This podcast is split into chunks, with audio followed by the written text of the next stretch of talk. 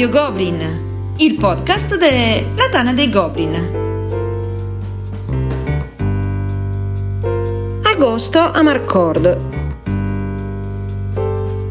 Un saluto a tutti ed eccoci ancora qui dalle spiagge di Radio Goblin assolatissime, caldissime di questo agosto insieme a Guguglie. Sì, eccomi qua. Conta anche la luce che ho qua sulla scrivania come spiaggia. o, il, o, il, microfono che ho di fronte. Non lo Beh, so. Ma il microfono non fa ancora luce, per fortuna. Mi preoccuperei un po' se cominciasse facciamo... a farmi luce. Facciamo che insomma ci piace tanto la, fare podcast e anche in estate ci piace tenere compagnia ai nostri ascoltatori ovunque si trovino. Magari ci stanno ascoltando mentre rientrano dalle vacanze, sono al casello sull'autostrada in mezzo al casino perché non hanno fatto il telepass e noi li allietiamo quei 40 minuti di fila.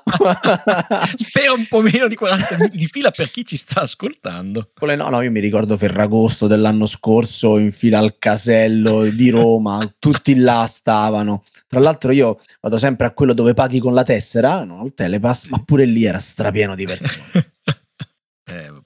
Maledetti caselli autostradali. Ma facciamo un appello a autostrade per l'Italia a abbassare il canone del telepass, così tutti ci facciamo il telepass e nessuno fa la fila? Eh? Non c'entra Anche. niente con i giochi da tavolo. allora, eh, vi abbiamo lasciato la puntata scorsa con eh, estratti di quelle che secondo noi erano puntate che valeva la pena recuperare e che speriamo in questo tempo in cui non ci siamo sentiti abbiate anche recuperato, alcune erano davvero davvero imperdibili e questa sera con Guglie ve ne presentiamo altre tre, eh, altri estratti, più estratti da queste tre puntate che secondo noi meritano, vero Giuseppe? Sì, assolutamente sì. Abbiamo cercato puntate che meritano, magari puntate un po' perse nel tempo, che un po' che magari sono finite nella nostra programmazione un po' in fondo, così che possiate risentirne delle parti e magari vi vengono in mente, o scoprire puntate e persone e speaker, per dirlo in maniera seria, che magari non avevate sentito perché alcun- non tutti sono sempre presenti. Alcune voci oramai le riconoscerete, ma abbiamo anche tanti ospiti che vengono, passano e ritornano. Tipo questa prima puntata eccezionale che vi invito assolutamente ad andare a riprendere, anche se l'avete già ascoltata, ma soprattutto ad andare ad ascoltare se non lo avete ascoltata si parlava di ambientazioni assurde e avevamo come ospiti IJ, Killa Priest e Fedello. Io non credo di dover aggiungere altro. Il primo gioco di cui vi parlo è The Field of the Cloth of Gold del 2020 di Tom Russell, ora Amabel Holland della Holland Spiele. È un gioco nato per celebrare il cinquecentenario di un fatto storico che definire bizzarro è un eufemismo. Dovete sapere infatti che nel 1520, precisamente dal 7 al 24 giugno, si è svolto questo incontro ufficiale tra Enrico VIII e Francesco I Enrico VIII d'Inghilterra Francesco I di Francia, in una piana delle Fiandre, in cui appunto i due regni si sono scambiati eh, regali super sfarzosi. Contano le cronache del tempo che l'Inghilterra spese un terzo dei propri averi in queste tre settimane una cosa veramente assurda. Perché questo incontro? Perché eh, era finalizzato alla promessa di matrimonio della figlia di Enrico VIII col figlio di Francesco I. Il risultato alla finale fu poca roba perché poi il cardinale eh, che aveva pianificato l'incontro, legato papale, si alleò con Carlo V d'Asburgo eh, iniziando la guerra d'Italia contro la Francia. Pensate che fu costruito un palazzo provvisorio di uh, 10.000 metri quadri eh, solo per ospitare Enrico VIII e tutto il suo entourage. Perché si chiama il campo del drappo d'oro? Perché furono um, usati tendaggi intrecciati di fili dorati eh, per ospitare le persone coinvolte. Addirittura si dice che l'evento fu anche allietato dalla, dalla presenza di un drago volante, più probabilmente era un fuoco d'artificio uscito al momento sbagliato, diciamo così. Quindi, vabbè, il gioco è semplicemente composto da un tabellone in cui ci sono le variazioni, sono 6 più una, quella del drago appunto, sulla, sulla, parte superiore, sulla parte inferiore semplicemente la parte del tabellone con il tracciato segnapunti. Ci sono appunto sei azioni, abbiamo due trippolini a testa del nostro colore, quindi i blu per i francesi, i rossi per gli inglesi. Va da sé che dopo i primi due turni avremo solo due opzioni disponibili, quindi il gioco si fa duro. Queste azioni si riferiscono a eh, prendere delle tessere da un sacchetto in cui vengono messe, delle tessere che eh, raffigurano tipi diversi di regali che possono essere, possono essere quelle blu, quindi bestiame, banchetti, il rosso eh, simboleggia i tournaments, quindi i tornei, le, le prove di forza, il bianco la religione, quindi eh, appunto messe eh, celebrate in grande stile dai vari prelati, l'oro, appunto i tendaggi d'oro in cui vivevano queste tre settimane queste persone. Elena, posso fartela una domanda? A sto gioco, grandi regalie, gra- re, Vips de- del secolo, ma vedersi è bruttino forte, cioè, ma eh, traspare così tanto l'ambientazione da ste tessere sti... Sì, è molto crudele perché per ogni cosa che tu, azione che tu fai, che ti dà dei punti, tu devi regalare qualcosa all'altro. E quindi tu stai scegliendo cose, ma a volte ti devi muovere in, uh, con azioni subottimali perché eh, dici io faccio questo, però gli regalo una tessera d'oro che gli rimane fino alla fine. Le tessere d'oro sono quelle che ti rimangono fino alla fine e ti danno eh, punti in base a quanto avanti sei nel tracciato del punteggio. Mm? E più sei avanti, meno punti ti danno. Il twist del gioco è questo. È questo il twist. Più sei avanti, esatto, questo è il twist. Capito, capito. È una delle, delle genialate di questo gioco che ad ogni azione che tu scegli corrisponde una un regalo che tu fai all'altro e il ribaltamento dell'insalata dei punti. Il gioco di cui parlerò io è Mushroom Eaters. Questo gioco è un po' particolare in tante, sue, in tante sue sfaccettature. Allora, innanzitutto è dello stesso designer. Vi ricordate tempo fa in home page della Tana è uscito fuori una recensione del gioco preferito di Arzaroth, quel dungeon crawler tutto scuro, tutto nero, che sembra quasi black metal. Introvabile. Che, introvabile, che si chiamava Costa Cave, un rene, sì. Cave Evil. Ok?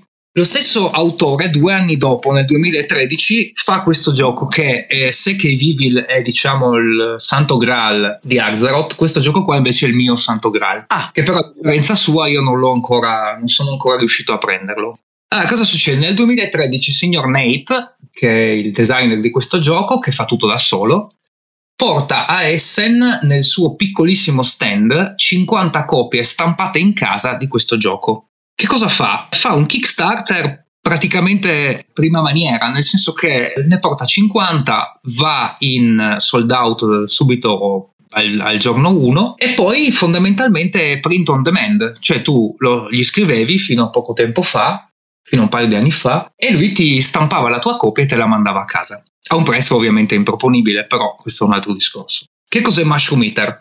Dovete immaginarvi di stare all'interno di un villaggio in cui c'è uno sciamano, voi siete gli apprendisti di questo sciamano, e all'interno, diciamo, in questo rituale eh, intorno al fuoco, in cui eh, lo sciamano decide di accompagnarvi in un eh, trip psicoattivo per eh, fondamentalmente eh, decidere quale sarà il suo successore. Quindi fondamentalmente i quattro giocatori teoricamente eh, prendono queste, la psilocibina, insomma comunque dei funghi psicoattivi e viaggiano all'interno di questi reami del sogno, muovendosi e cercando fondamentalmente di fare, di fare il viaggio migliore possibile in modo tale da diventare i nuovi sciamani del villaggio. Comunque basta guardare per 30 secondi fisso le plance e hai lo stesso effetto. Cioè. Dovresti guardarle con gli occhialini 3D. Con gli occhialini 3D. Perché il gioco veniva al tempo, stiamo parlando del 2013, con, ve li ricordate con gli occhialini 3D? No? Con una lente rossa, una lente blu, quelli che non funzionavano? Eh, esattamente, quelli lì praticamente, i vari eh, illustratori del gioco disegnarono il board fondamentalmente eh, seguendo quel tipo di idea lì. Quindi, se uno ha mai visto quelle cose, sono molto sfocate, no?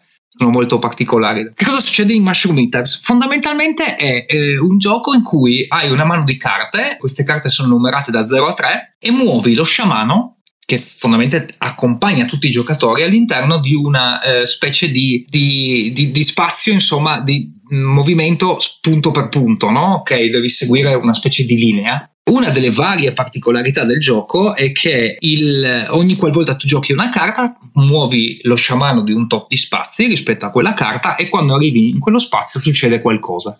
Cosa succede? Succede sia a te, ma soprattutto succede anche a tutti gli altri.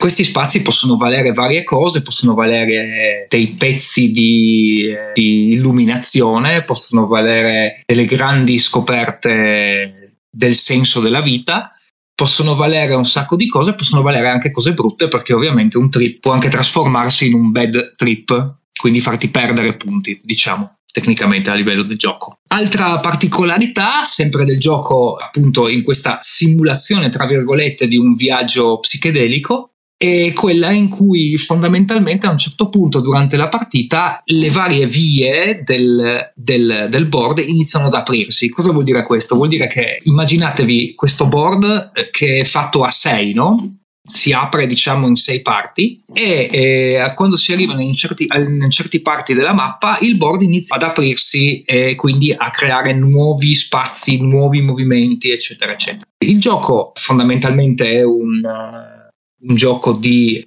come dire, di avventura, se vogliamo, da un certo punto di vista. Un paio di particolarità, giusto velocemente.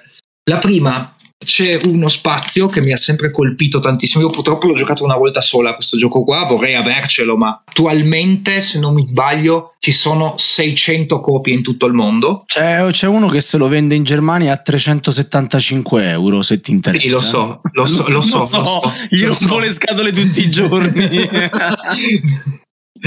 Eh, ci sono 600 copie in tutto il mondo e da quello che, se, che, si sa, insomma, non verrà mai più stampato. Cosa succede? C'è tra le varie cose che succedono all'interno degli spazi, insomma, in realtà eh, il gioco ha anche un, un, minimo, insomma, tra virgolette, di eh, gestione strategica, ma è molto relativa in realtà. C'è uno spazio che mi ha sempre fatto impazzire che è eh, lo spazio talk. Cioè a un certo punto tu arrivi in questo spazio e che cosa succede? Mentre sei all'interno del tuo trip hai scoperto una grande verità del, dell'universo. Però c'è un problema fondamentale, che stai messo male in generale quando fai questo tipo di esperienze e quindi hai un'enorme difficoltà a spiegare e a parlare con gli altri giocatori di questa tua di questa tua illuminazione, di quello che hai scoperto, di quello che hai trovato. Meccanicamente il gioco lo fa attraverso questo board che si chiama appunto board del, del talk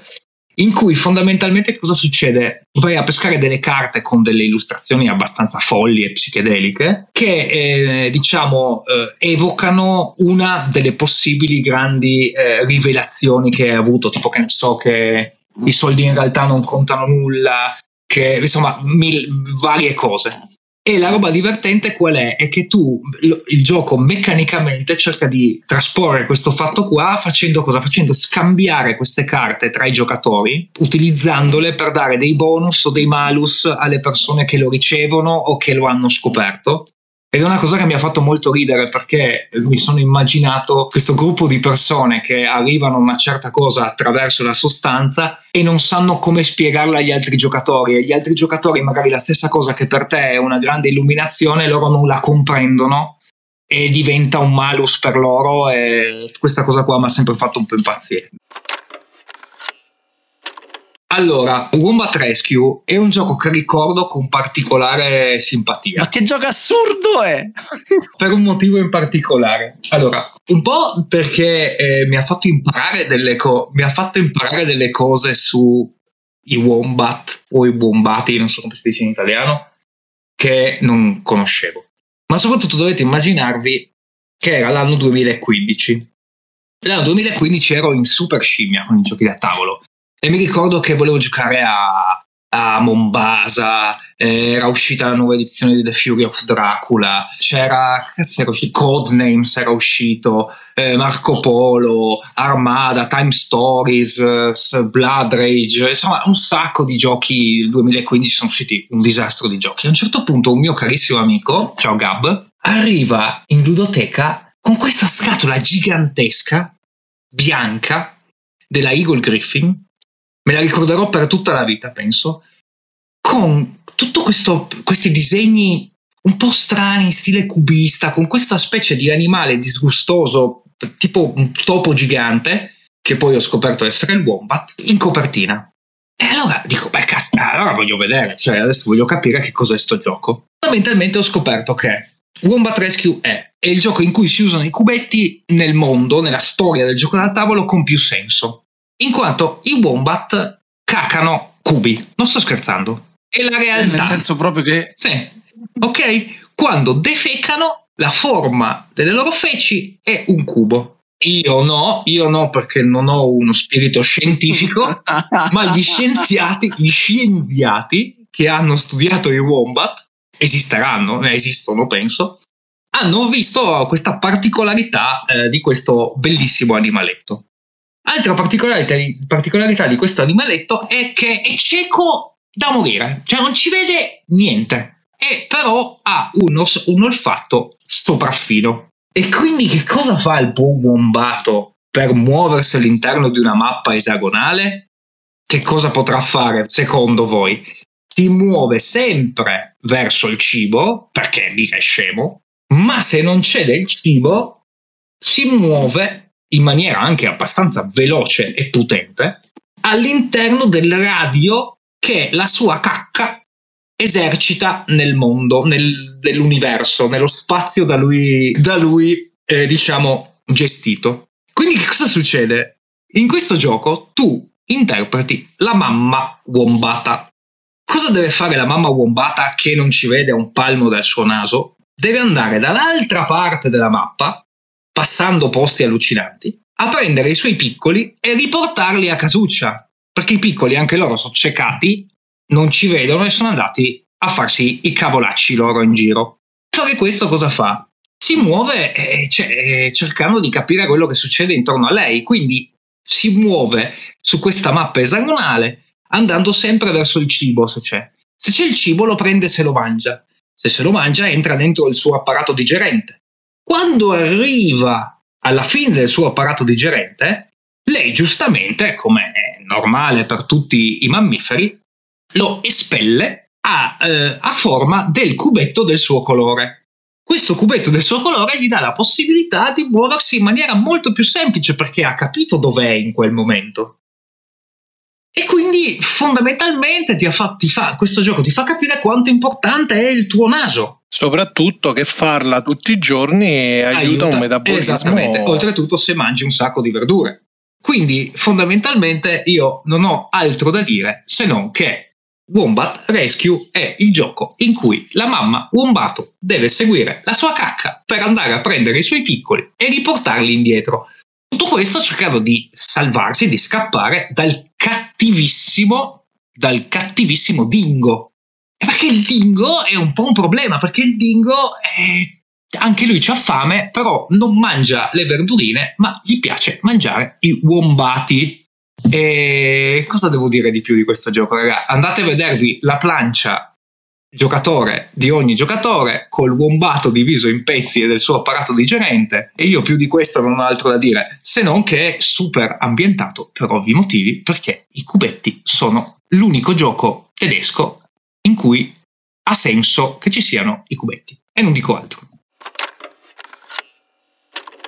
allora, torniamo invece a Yumi Yumi Pancake, capolavoro della Korea Board Games. Aprite la scatola di questo gioco e dentro trovate una padella. Insieme alla padella ci saranno 36 token bellissimi a forma di mini pancake con sopra dei topping adesivini diversi. Quindi avremo i pancake alla banana, fragola, kiwi, mirtilli e cioccolato. Attenzione che quelli in cioccolato sono meno degli altri, quindi accattatevilli. Cosa facciamo in questo fantastico gioco? Noi siamo dei cuochi di pancake, quindi metteremo otto pancake nella nostra padellina. C'è la padella, c'è la padella per c'è la davvero. padella per davvero. È aderente. aderente È all'ambiente. anti, La padella è è aderente gioco. esatto. L'ambientazione ma è molto aderente al gioco. Allora, il gioco è un capolavoro, cioè difficoltà 1 su BGG, ma metterei anche in so 0,5 fosse possibile. Allora, metti 8 pancake a faccia in su nella padella, poi devi dare la spadellata e devi riuscire ad averne almeno due a faccia in giù. Dopodiché scegli un giocatore, quello meno attento al tavolo, e gli dici: Ma sotto questo pancake a faccia in giù, secondo te che topping c'è? Se quello indovina, si becca il pancake, se invece non indovina, te lo prendi te. E qua c'è anche push your luck perché puoi andare avanti finché non finisci pancake a faccia in giù. Bomba! Quindi in questa componente di deduction e memory, come dice BGG, uno va avanti fino a quando non ha 12 pancake dalla sua parte e vince, diventando la divinità imperatrice mondiale dei Yumi Yumi Pancake, oppure finché non finiscono i pancake e chi ne ha più ha vinto. Beh, come avete sentito da questi pochi estratti, la puntata era scoppiettante e Fantastica. avevamo un killa in formissima. Avremmo potuto fare una puntata solo Killa Priest, l'abbiamo dovuto contenere. Esatto, perché se avete sentito gli estratti, eh, diciamo che cioè, lo- erano tutti così quelli che ha trovato, tutti. Tutti da pazzi. tutti, tutti da pazzi, assolutamente. Ma guarda, anche questa me la ricordo proprio bene. Quando, quando l'ho pensata, eh, ho cominciato a, a- sparare eh, nelle classiche chat in cui siamo tutti insieme, noi della redazione. Dico, ma mi vengono in mente giochi che hanno delle ambientazioni assolutamente assurde. E Elena e Fedello hanno cominciato a sparare i classici titoli comunque divertenti che poi avete anche ascoltato. Ma a un certo punto è arrivato Killa che ha tirato fuori una decina di titoli che erano tutti fuori di testa, tutti da pazzi. E veramente si poteva fare una puntata solo con quello che, che- che raccontava lui. È stata qualcosa di incredibile. Mentre eh, ci proponevano titoli, io me li andavo a cercare e rimanevo a bocca aperta. Ragazzi, cioè andate a recuperare la puntata e andate a recuperare i titoli di tutti e tre gli ospiti, ma quelli di Killa. Sì, effettivamente tutti e tre hanno trovato delle perle, eh, perché anche Fedello con i suoi tutti assolutamente in stile Fedello, Elena dove erano titoli tutti in stile Elena, ma quelli di Killa erano fuori di testa. Vabbè. Ma io direi che a proposito di titoli strani e o complicati da trovare, secondo me possiamo anche pensare all'altra puntata, dove ha parlato di addirittura stamparsi i propri giochi. Eh, è tutto legalmente, eh? Esatto, tutto legalmente, soprattutto è tutto legalmente, eh, sì, sì, sia ben chiaro. Anche questa fu una puntata dalla gestazione incredibilmente lunga. Quelle, quelle idee che partono bene, trovi subito le persone giuste per registrarla, però poi e vuoi un impiccio e vuoi la disponibilità eh, di una persona piuttosto che l'altra e vuoi che goccia eh, è prezzemolino e sta in mezzo a tutto e quindi se registra RGK se registra altre puntate non è che può registrare non è che si può sentire solo goccia in radio no? Se no pensano che sia lui il conduttore di Radio Goblin e non io e questa cosa ovviamente non può essere. Ci abbiamo messo un po' ci abbiamo messo veramente un po' a crearla però è venuta fuori una di quelle puntate d'approfondimento tutto sommato piacevoli molto piacevoli e piene di indicazioni che con un po' di fantasia e un po' di tempo a disposizione potevano dare delle belle soddisfazioni agli ascoltatori. Basta, non, non parlo oltre, so che Guglie ha stabilito quali erano i pezzi più interessanti da proporvi e ve li facciamo ascoltare. Allora, questa sera parliamo di PNP, ovvero print and play, ovvero stampa e gioca. PP. Basta, già finito. Ammazza, io pensavo. No, no, no, posso andare più- avanti, posso andare avanti. Sono, sono giochi da tavolo, fai da te, ovvero spesso ti, ti si presenta un viene offerto un PDF online o in qualche altro formato delle immagini online, tu le carichi nella tua stampante, stampi, cominci a tagliare, poi ad attaccare, ti fai il gioco e poi giochi ovviamente. Spesso Vale. però, spesso attenzione, com'è finiva che io stampavo il gioco, ce l'avevo, lo aggiungevo in collezione e poi ne stampavo un altro senza giocare a quello precedente. È Ah, un po' come facciamo noi, però comprandoli sì, sostanzialmente. sì, agli inizi, agli inizi anch'io ero così, preso bene dalla voglia di arricchire la collezione e quindi continuavo a stampare, stampare, tagliare, incollare, stampare, eccetera. Però la prima domanda che mi viene subito, ce ne ho da morire e, e- e tutte puntualmente stupide, ma la prima domanda che mi viene è, ok, li stampavi, ma poi li mettevi dentro delle scatole? Cioè stampavi anche le scatole? No, no, no, no, io sono stato sempre, sono tutt'oggi molto, molto pratico, senza Le metti nelle ziploc? No, le mettevo in bustine trasparenti. Eh, Sì, sì, proprio, sì, no, però no, quelle... No, no, addirittura ho un raccoglitore con le buste Quelle trasparenti, cookie da quelle dove mettere i fogli. No, quelle dove mettere i fogli a quattro. Ah, Così, quelle proprio- perforate, quel... Sì, sì, sì. E tu esatto. riuscivi a mettere un gioco intero là dentro, quindi non ci mettevi meeple e roba del genere. No, no, quelli avevo una scatola a parte eh, con dentro vari, eh, i vari componenti vari, quindi dadi, meeple, cubetti, eccetera, che utilizzavo poi nei vari giochi. Un po' come 21 giochi minuti di Teo, cioè avevi delle componentistiche basilari che andavano bene per tutti i giochi che avevi stampato in print and play e le utilizzavi a seconda della necessità. Esattamente, infatti io vi ringrazio sempre, uno all'inizio mi ha regalato Elfenland Del- Deluxe, che aveva dentro una, un- tantissimi cubetti di tutti i colori, che io ho non ho mai giocato a Elfenland Deluxe, ma ho sfruttato tantissimo quei cubetti all'interno.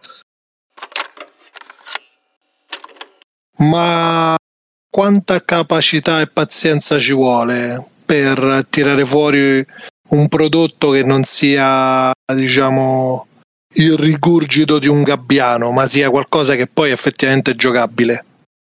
Eh, guarda, una stampante decente che stampi è abbastanza normale, non è che devi avere stampante laser super high tech eh, o altro. Quindi, mm, se vai a fare la stampa su fogli normali, quindi da 80 grammi per le carte, per dire dietro ci tieni le classiche carte del- da, da scala 40, bustina, ci infili dentro quella e ti risolvi tanti problemi. Se invece la vuoi fare un pochino più impegnativo, ti stampi magari sempre in quel modo, ti prendi una plastificatrice che ti plastifica il formato carta oppure ti plastifica le, le plance, ti vai a fare a prendere il cartoncino per attaccarci sopra la carta per farti un tabellone serio.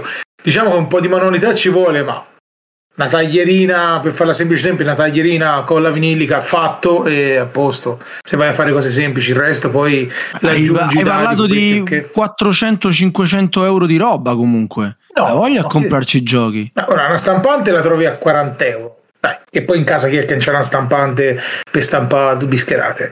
Una taglierina. 3D per la plastica. No, no, normale, normalissima stampante da, da casa. Poi, se te, ovvio, se si va a parlare di stampante 3D, che ti incomincia a fare i meeple, ti incomincia a fare gli inserti, ti incomincia a fare cose, dopo se ne parlerà anche, anche dopo, però si, si va lì veramente a tirare su di prezzi.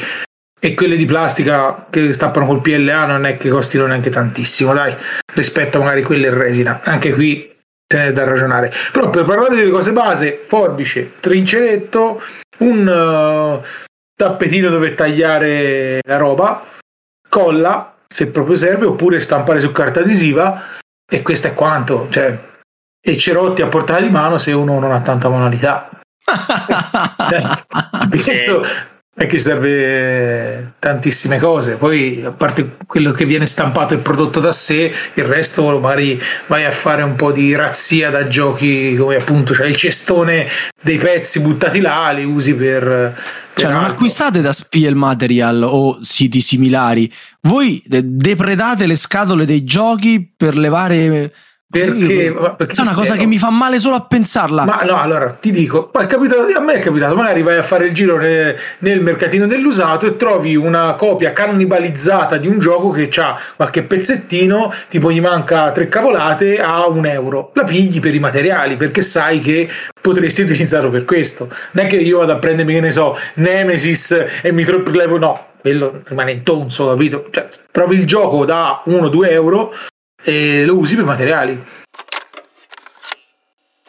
Da cosa nasce l'esigenza di stamparti un gioco?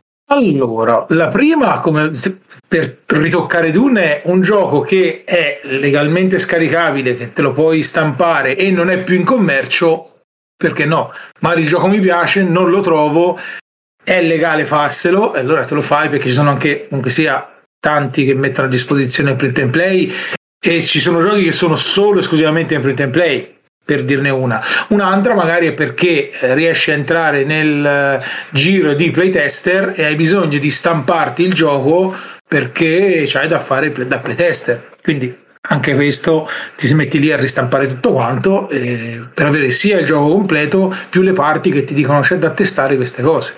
Mm. E tu la scatoletta gliela fai?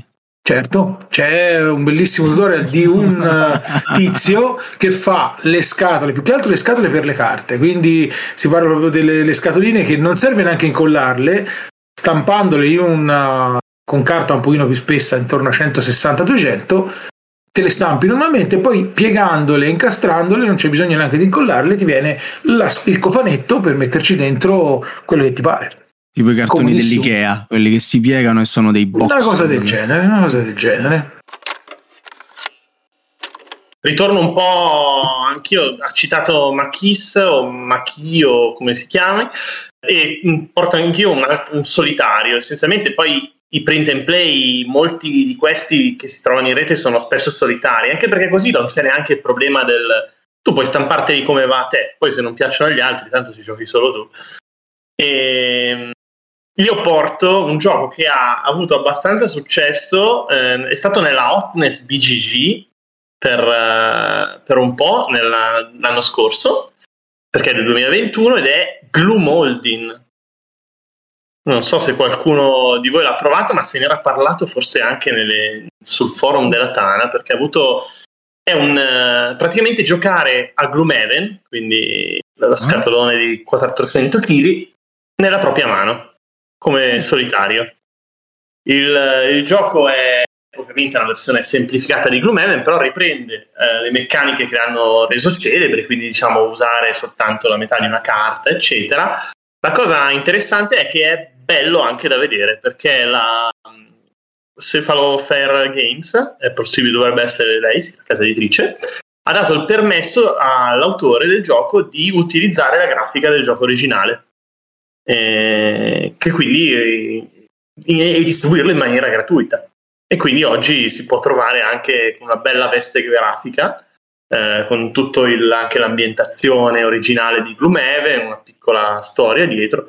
E eh, è divertente, è divertente, meglio giocarlo sul tavolo, eh, non provate a giocarlo veramente come è stato progettato sulla mano, anche nel regolamento fanno vedere, eh, ti dicono giocalo, giocalo sul tavolo che è meglio so- tra le righe. Che insomma. se non mi sbaglio riprende da Palm Island. Sì, sì, l'idea, l'idea Era probabilmente era, era quella, perché quello ha fatto, fatto scuola, diciamo, Mm. Palm Island. Questo è, un po più, questo è un po' più difficile, perché Palm Island alla fin fine avevi anche lui distribuito tra l'altro in PMP, avevi comunque relativamente, avevi il mazzo di carte, ma poche carte in mano. Qui Ma una video- ven- ventina, 25 carte. Sì, però qui Mm. la differenza è che ti te ne trovi a volte in cui devi piegarle di 90 gradi un bel po' di più di quelle di Palm Island e e quindi diventa un po' più scomodo da gestire. Eh, però sicuramente è, è consigliato chi vuole, chi vuole provare appunto un, un Gloomhaven ridotto all'osso, ecco, che però ha avuto notevole successo anche nelle comunità online. Non cap- print and play di Medioevo Universalis? Siamo seri? Allora, no, no, avrebbe- sì, diciamo è nato così. Se te pensi che Iannone è, è- è tutto documentato in Tana nel forum, per chi volesse guardare si cerca Medioevo Universalis parte 1, c'è lui che descrive come ha creato Medioevo Universalis, proprio passo passo il tabellone, come se l'è stampato, ti dice anche come fare un tabellone fatto per bene, co- che si piega come quelli fi- fatti e finiti. Ecco da dove io mi sono fatto il tabellone perché cercavo un modo per fare una cosa struttura rigida e, so- e mi sono imbattuto in questo bellissimo tutorial. Quindi grazie, grazie Iannone comunque tu sia, perché andate a cercarlo perché proprio con le foto non è solo scritto, è scritto e con le foto. Tutto documentato, come fare e come non fare. E se guardate, d'altra parte, quando uno- un autore va a fare un gioco, eh, parti di prototipo, da qualche parte deve iniziare. Inizi da un pezzo di carta con disegnini, ma poi piano piano gli devi dare un po' di struttura per renderti conto. A meno che non sei folle come quelli della Dodo Corporation, che ti vai a stampare e a far stampare un dato- i dadi da 8 già fatti, personalizzati. Cioè, è costato più di prototipo che di altro. Che No, roba. una cosa assurda, dei folli, però eh, Questo questo è- Medioevo Universalis tu te lo sei stampato? ma no, ma anche no. Ah, ecco. Anche perché per giocare a Medioevo Universalis con le regole di Iannone devi fare veramente una battaglia campale. Cioè, inizi una- un lunedì e finisci poi con calma. Perché bel gioco, perché è bello ricco. Non so se andate a cercare lo scatolone che è uscito fuori dopo la campagna di Giochi Starter con Giochi X, è una cassa da morto per quanto è grossa. Veramente è un gioco studiato nei minimi dettagli, fatto per- bene per chi l'ha giocato, eh, però è anche bello impegnativo. Mm, Da stampare, no, grazie, te voglio bene, ma no, mi conviene comprarlo di stamparlo. Questo. Beh, e come avete sentito, anche il mondo del print and play è interessante. Io non so a voi, ma così l'idea di prendersi un print and play e provarsi magari a stamparsene un, un po' può essere interessante. Anche come diceva eh, Goccia, quando per provare i giochi che stanno non ancora completamente usciti, se magari uno ha la fortuna di fare il playtester, può essere una cosa carina. Print and play non è solo. Se ci penso, forse all'inizio all'inizio qualche giochino me lo sono fatto da solo per vedere come funzionava, no? Sai quelle cose che ti stampi Sì. un po' di tessere, poi usi i pupazzetti invece che e le pedine, robe del genere e vedi come va. Ora come ora non so se lo farei, probabilmente quei mh, eh, roll and write che ne escono Mm, sì. a centinaia, in cui poi alla fine basta stamparsi eh, quella che è la plancetta di gioco piuttosto che dove si segnano i punti in maniera specifica e poi si utilizzano i dadi, si utilizzano le carte, si utilizza qualcosa. Forse quello un po' mi, mi attirerebbe di più perché mi dà l'idea che con poco sbattimento alla fine giochi, no? Sì, perché anch'io questa cosa, nel senso li ho guardati, li ho visti, anch'io quando ho cominciato ho stampato alcune cose, ho provato a farli, poi vabbè io eh, arrivo anche dal mondo dei giochi di ruolo dove è normale stamparsi la scheda del giocatore, è una cosa che fai normalmente.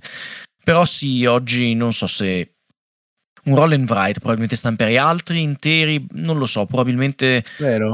non lo so, a quel punto mi, mi faccio, mi gioco un gioco, un wargame 3D dove sì, devo magari costruirmi gli scenici, ma ehi, fa un figurone che non finisce più se sono appena appena bravino, insomma, mentre No. non so, non penso di a un certo punto ho bisogno anch'io del, tat- del- delle cose tattili del, de- del bello. Della E- bellezza. Sì, quando me lo stampo da solo non è così bello. non è così bello. Eh, e vabbè. poi con tutto quello che, che gira su Kickstarter ultimamente. Per Eh? carità, e poi i costi sono. Ma c'era una discussione proprio anche sui costi. Durante la puntata, magari può essere un'idea. No, ma bella. dicevo, con tutto quello che gira su Kickstarter, Sì, sì, questo mare, questo spazio infinito in cui è facilissimo perdersi se non c'è una rotta tracciata, se non c'è... ma su quello siamo tutti e due bene esperti. Ci manca un attimo il capitano del vascello, ma sappiamo Vacanza benissimo- pure lui, maledetto. Esatto. E Ma beh, oh, io non registro puntate ad agosto, io eh, la- fa, fa la star, capito? Eh beh, ormai abbiamo, abbiamo creato delle star e c'è poco Cioè, da. Taliesin fa la star, decide Esatto. lui quando lavora e quando no. Si, è, si è preso le ferie da solo, è assurdo. Cioè, E si è anche dato il ruolo di capitano del vascello eh, spaziale e quindi sai, il capitano del vascello va in vacanza, appunto. Beh, allora, adesso io, io faccio sempre, mi vanto sempre dei format che, che creo, invento, gestisco, il regalo alle persone che collaborano con me e bisogna dire che RGK è tutta farina del suo sacco, tutta dall'inizio alla fine. E quindi gli va fatto un, un applauso. Sì, Eh, io lo ringrazio, lo ringrazio ogni volta che posso perché oltre a darmi una boccata d'ossigeno nella programmazione mensile di Radio Goblin, eh, è una persona capace, eh, appassionatissima, competente, che eh, continua a creare con una puntualità e con una precisione assolutamente eh, rimarchevoli eh, puntate tutti i mesi. Puntate che sicuramente chi segue Radio Goblin conosce e chi è curioso del mondo Kickstarter apprezzerà. Che poi ci sia finito in mezzo pure io, non si è capito perché, però mh, su invito del capitano, cioè sia chiaro, non è che ho tutta questa smania di, di, di presenziare, di apparire. eh. E vabbè, tanto anch'io sono dentro la ciurma su invito del capitano, quindi per cui mi fa fare doppio ruolo. Giustamente, giustamente, un po' perché sei appassionato e un po' perché spetta a te la costruzione di quella puntata.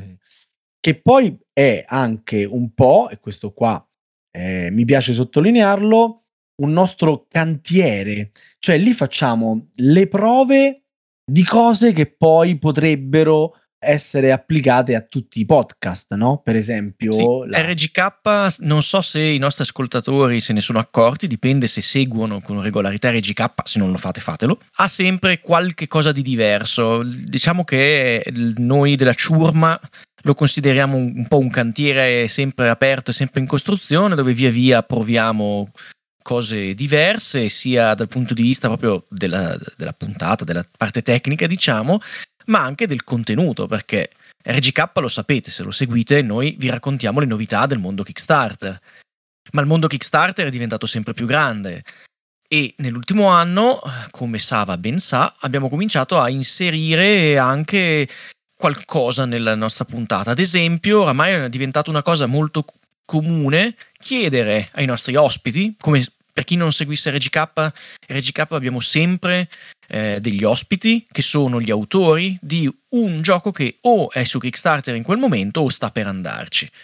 E oramai è diventata un po' una prassi chiedergli anche qualche commento sul dietro le quinte per capire un po' non solo il gioco di per sé, che è la- sicuramente la parte più importante che vogliamo conoscere, ma anche capire un po' da loro cosa vuol dire il dietro le quinte, cosa vuol dire andare su Kickstarter, com'è quel tipo di, di mercato alla fine, anche per dare qualche, una visione un po' più completa di quello che, che succede, dato che spesso il Kickstarter è tutto molto patinato e l'utente vede solo, di solito vede solo la parte patinata e, e tutte le cose belle mentre c'è il Kickstarter e poi vede i ritardi.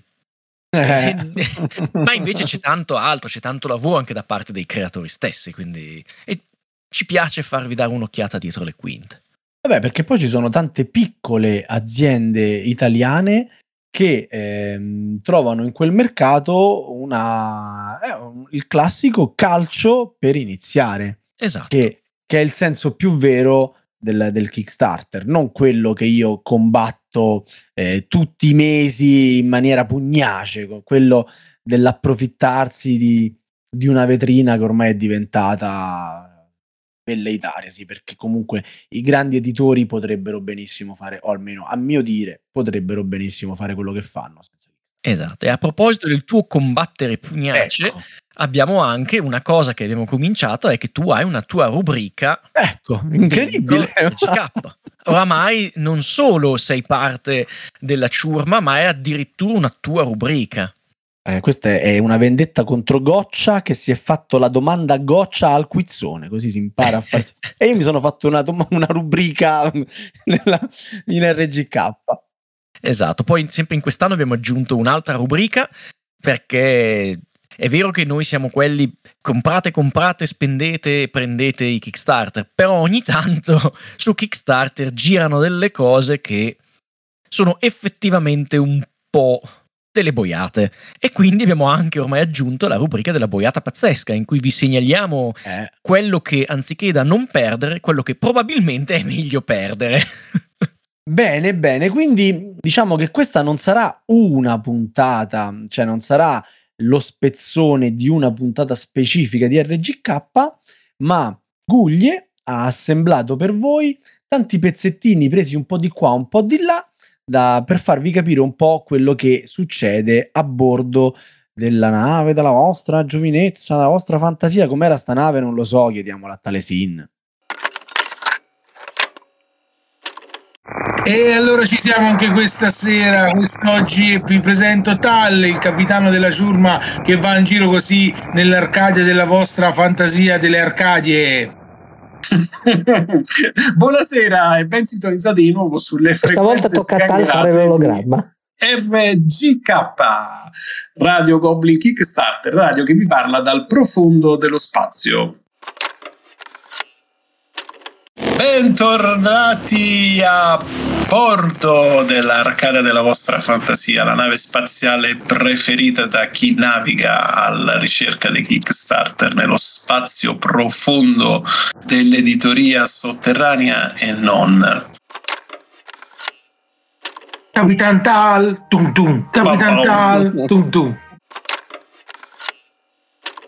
Volevo domandarti, Sergio, invece, eh, poiché sono, sono sempre stato molto curioso di queste produzioni su Kickstarter, eh, diciamo quasi amatoriali, bene, perché poi se guardi ovviamente il numero di Baker che una campagna raccoglie di questo tipo, ci aggiriamo sempre intorno al, centinaio, 200, 300 persone. Stavo guardando un pochettino anche i, i primissimi tuoi lavori, quindi la marcia di Radeschi oppure... Mamma mia, la marcia di Radeschi è stata un'agonia. È stata Eh, però- un'agonia. Cioè, guarda, Eh, faccelo sentire o non è vero che ce l'hai? Fai come ho fatto io oppure non è vero? Allora, ce l'ho. Posso, l'autore può testimoniare che me l'ha consegnato brevi mano. Quindi così. Allora così non vale. assolutamente sì. Ma eh, cioè io sono arrivato a, finanziare giochi su Kickstarter, non dico per disperazione, perché no, non sarebbe corretto, però insomma avevo bisogno di, di trovare del denaro, quindi era un'alternativa. Io in realtà avevo tentato un approccio più classico, quindi ero andato da una casa editrice, avevo detto guardate questo gioco, l'avevo fatto provare, loro mi hanno detto figo, bello, carino, tra tre anni te lo produciamo. Ho detto vabbè, però no, aspettate un attimo. Allora ho detto vabbè, conoscevo molto bene Kickstarter perché per motivi di lavoro avevo dovuto seguirla dall'inizio.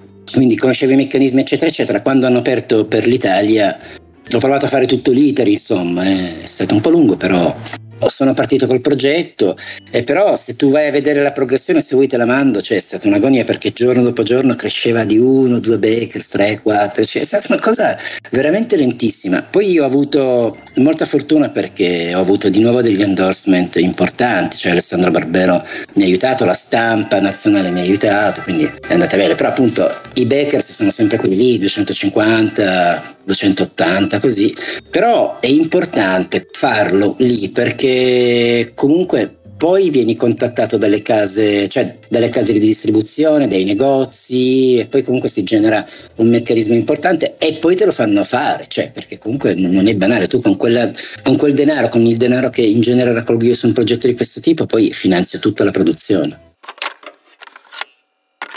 Allora, tu che aspetti Kickstarter avrai sicuramente notato qualche anno fa questo bellissimo Kickstarter dal titolo Beast, la bestia. Che già uno che si compra un gioco che si chiama La Bestia se la sta un po' cercando.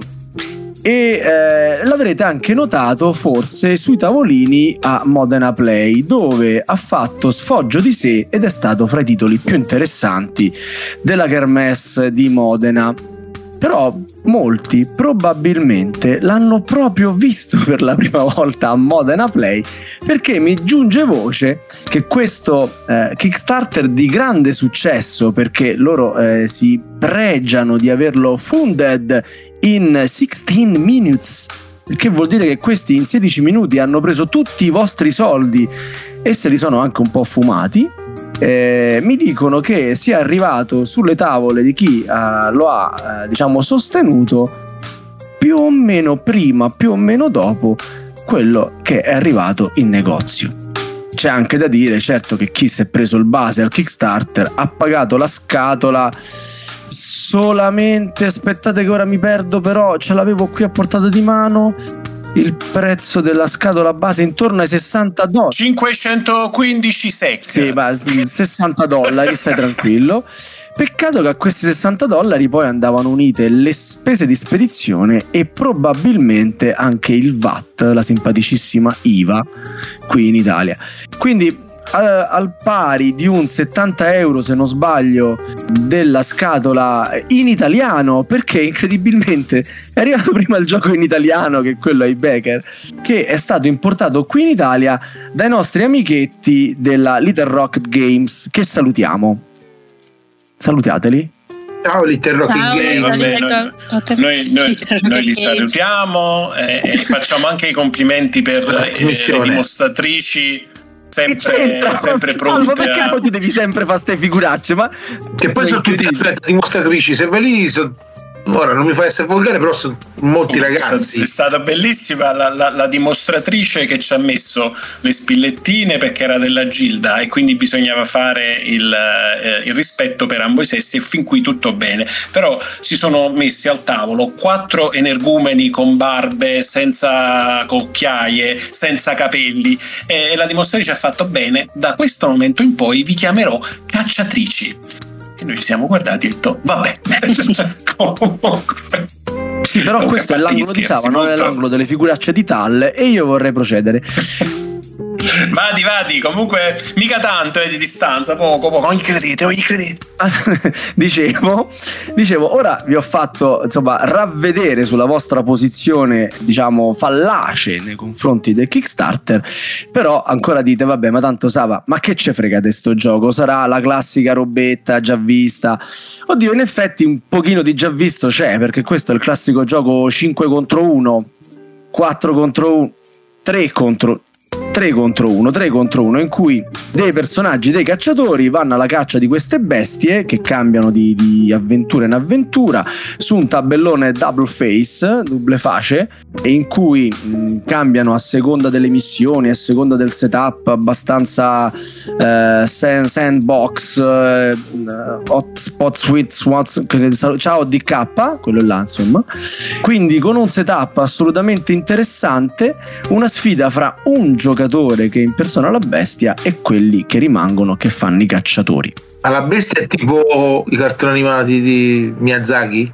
Eh, sì, bravo, è vero, Bene. gli assomiglia un po', è molto come, come grafica assolutamente ruba l'occhio, anche se poi il tabellone Bello, è un bello. po' troppo parole crociate, un po' troppo eh, avenue americane, cioè è tutto dritto per dritto e boh, non so, servirà sicuramente a dare una lettura più facile perché forse non l'ho ancora detto, ma è un genere Whitechapel, Whitechapel like in cui la, la bestia non si sa dove sta, si mostra solamente quando si mangia un animale o combatte con un cacciatore e poi torna a nascondersi cercando di eh, diciamo assolvere ai suoi compiti.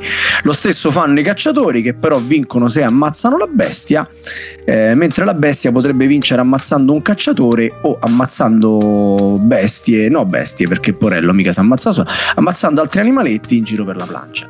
Diciamo la grafica è bella. E, e i popolani. Ah, Anche i popolani, giusto, giusto. Grazie Goccia che mi prego, prego, la regia sempre mi dicono. Sì, sempre utile, sì, sì, sì, sì, sì. Dicevo, il gioco pare molto interessante, eh, ripeto perché a Play ha sollevato molta curiosità. Se ne è anche parlato di sbilanciato, lo giochi in due, lo giochi in tre, lo giochi in quattro, ti annogli perché devi usare due personaggi, ma che ce frega, a noi l'importante è che ci facciamo un paio di partite e poi ce ne dimentichiamo, lo mettiamo in libreria. Però la cosa che conta è che io lo posso avere prima di voi e voi pe, pe, pe, pe, pe, pe, pe. Va bene, va bene. E dopo il rank Mi pare che ho detto più o meno tutto, le cose più importanti mi pare che l'ho dette. Pe, pe, pe, pe, pe. dopo il, Ah no, scusa, il l'ho angolo di Sava. Sta, la cosa più figa. Ah, che cosa? Che Ma cavolo, cosa? dimmelo che ho dimenticato la cosa più figa. Che questo gioco si basa molto originalmente su un draft, meccanica che io assolutamente odio, quasi quanto i giochi di corse. eh, però questo pare figo. Perché il draft non è fra i cacciatori eh, e loro o la bestia con se stessa. No, il draft è fra tutti. Cioè, questi si passano le carte che possono essere utilizzate nella parte alta dai cacciatori, nella parte bassa dalle- dalla bestia. E quindi praticamente tu magari prendi una carta che non ti serve un granché, ma lo fai semplicemente per levarla all'altro che non potrà poi utilizzarla contro di te.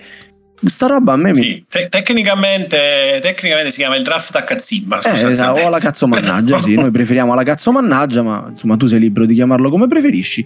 Questo pare una gran figata, mi fa venire una gran voglia di, di comprarlo e tanto peppe peppe peppe peppe. Come potete immaginare, come potete immaginare, quando prepariamo la puntata per, eh, per deliziare le vostre orecchie fino a tarda notte, vengono davanti tutta una serie di progetti a dir poco fantasiosi, come per esempio T-Party. Chi vuole parlare di T-Party? Che cosa consiste questo T-Party? Non me la sento. Tutti che si fanno avanti, bravi, bravi.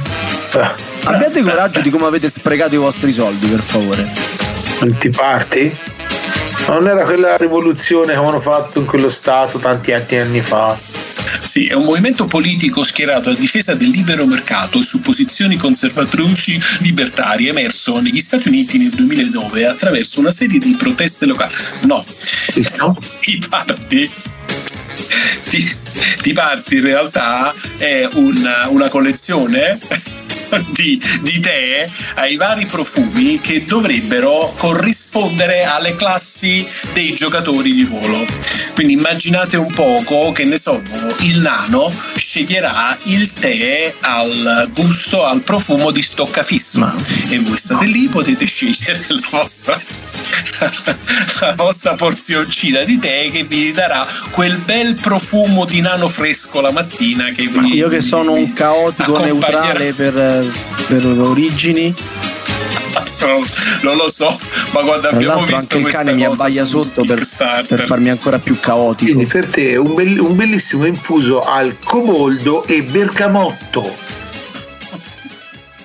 Insomma non c'è limite alla, alla possibilità di, di scippare soldi alle persone tramite i- i- le varie piattaforme di, di- di raccolta fondi ma non finisce qua E anche questa è fatta. Ecco, diciamo che potremmo quasi essere pronti pure noi per le ferie estive.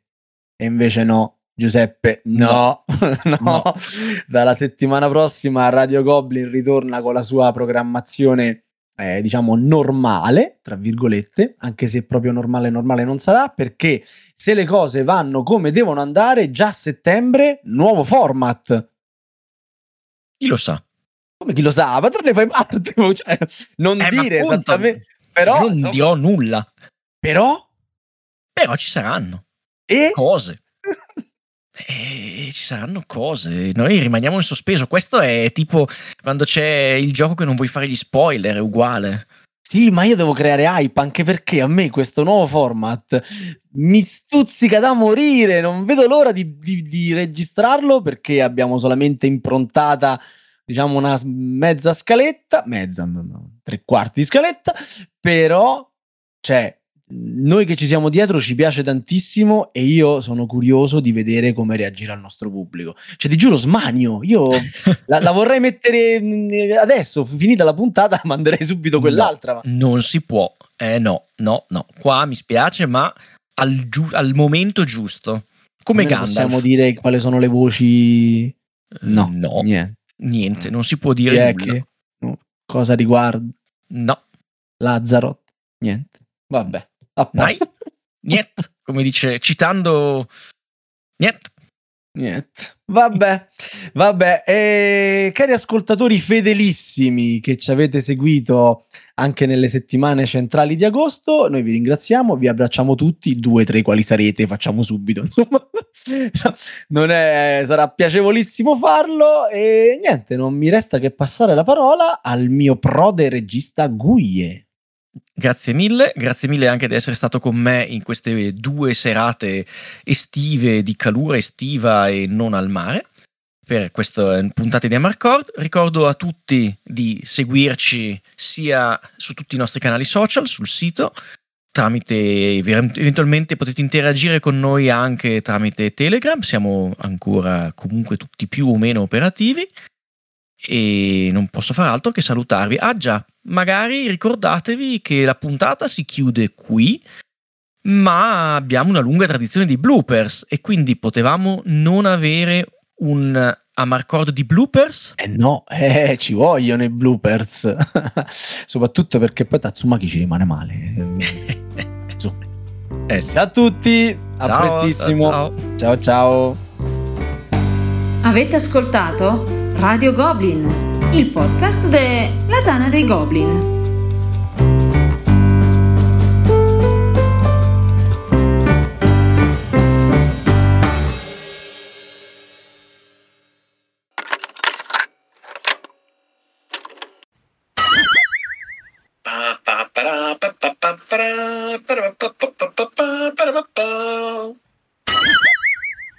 Tutti a Modena Play, tutti a Modena Play. Questo è tutto il tuo mondo. Siamo nella play.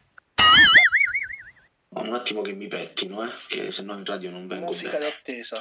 Dun, dun. Mettiti anche il deodorante, vai.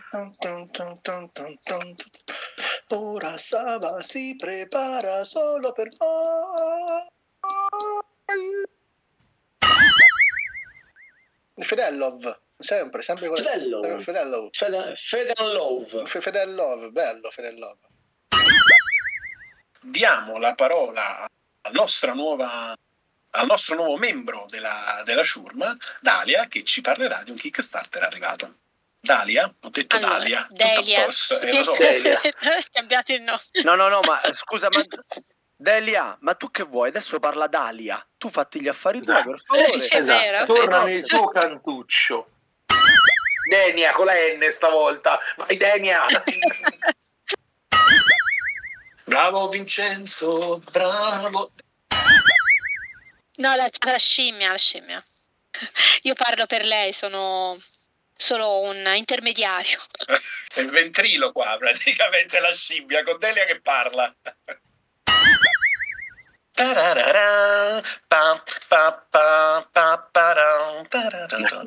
No, no, è la sigla diretta.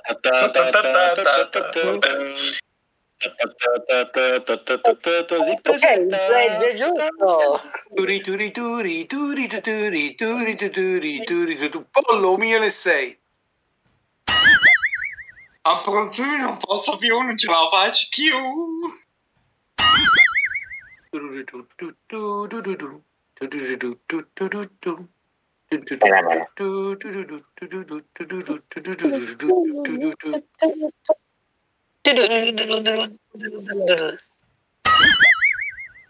E l'altro yogi già si è addormentato. No, no, no, no, stavo, stavo pensando all'ambientazione di German, quindi stavo cercando di immedesimarmi nella, nella parte. Si era perso nel- nell'ambientazione. Esatto, di eh, German, può succedere. Ero, ero perso nell'ambientazione.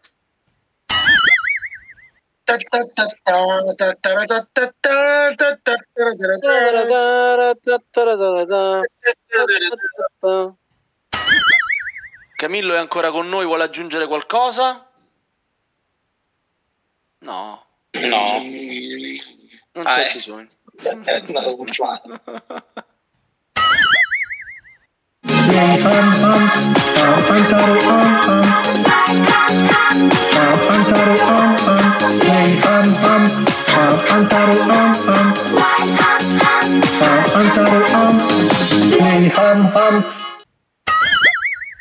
Capitan Futuro. Na, na, na, na, na. Capitan Futuro, il futuro vive già. Capitan Futuro, il futuro non è idea. Capitan Futuro di una nuova civiltà. Sava, ma stai cantando la canzone di Capital Futuro? No, quella non la, quella non la conosco. Questa si può chiudere tutto, eh, ragazzi.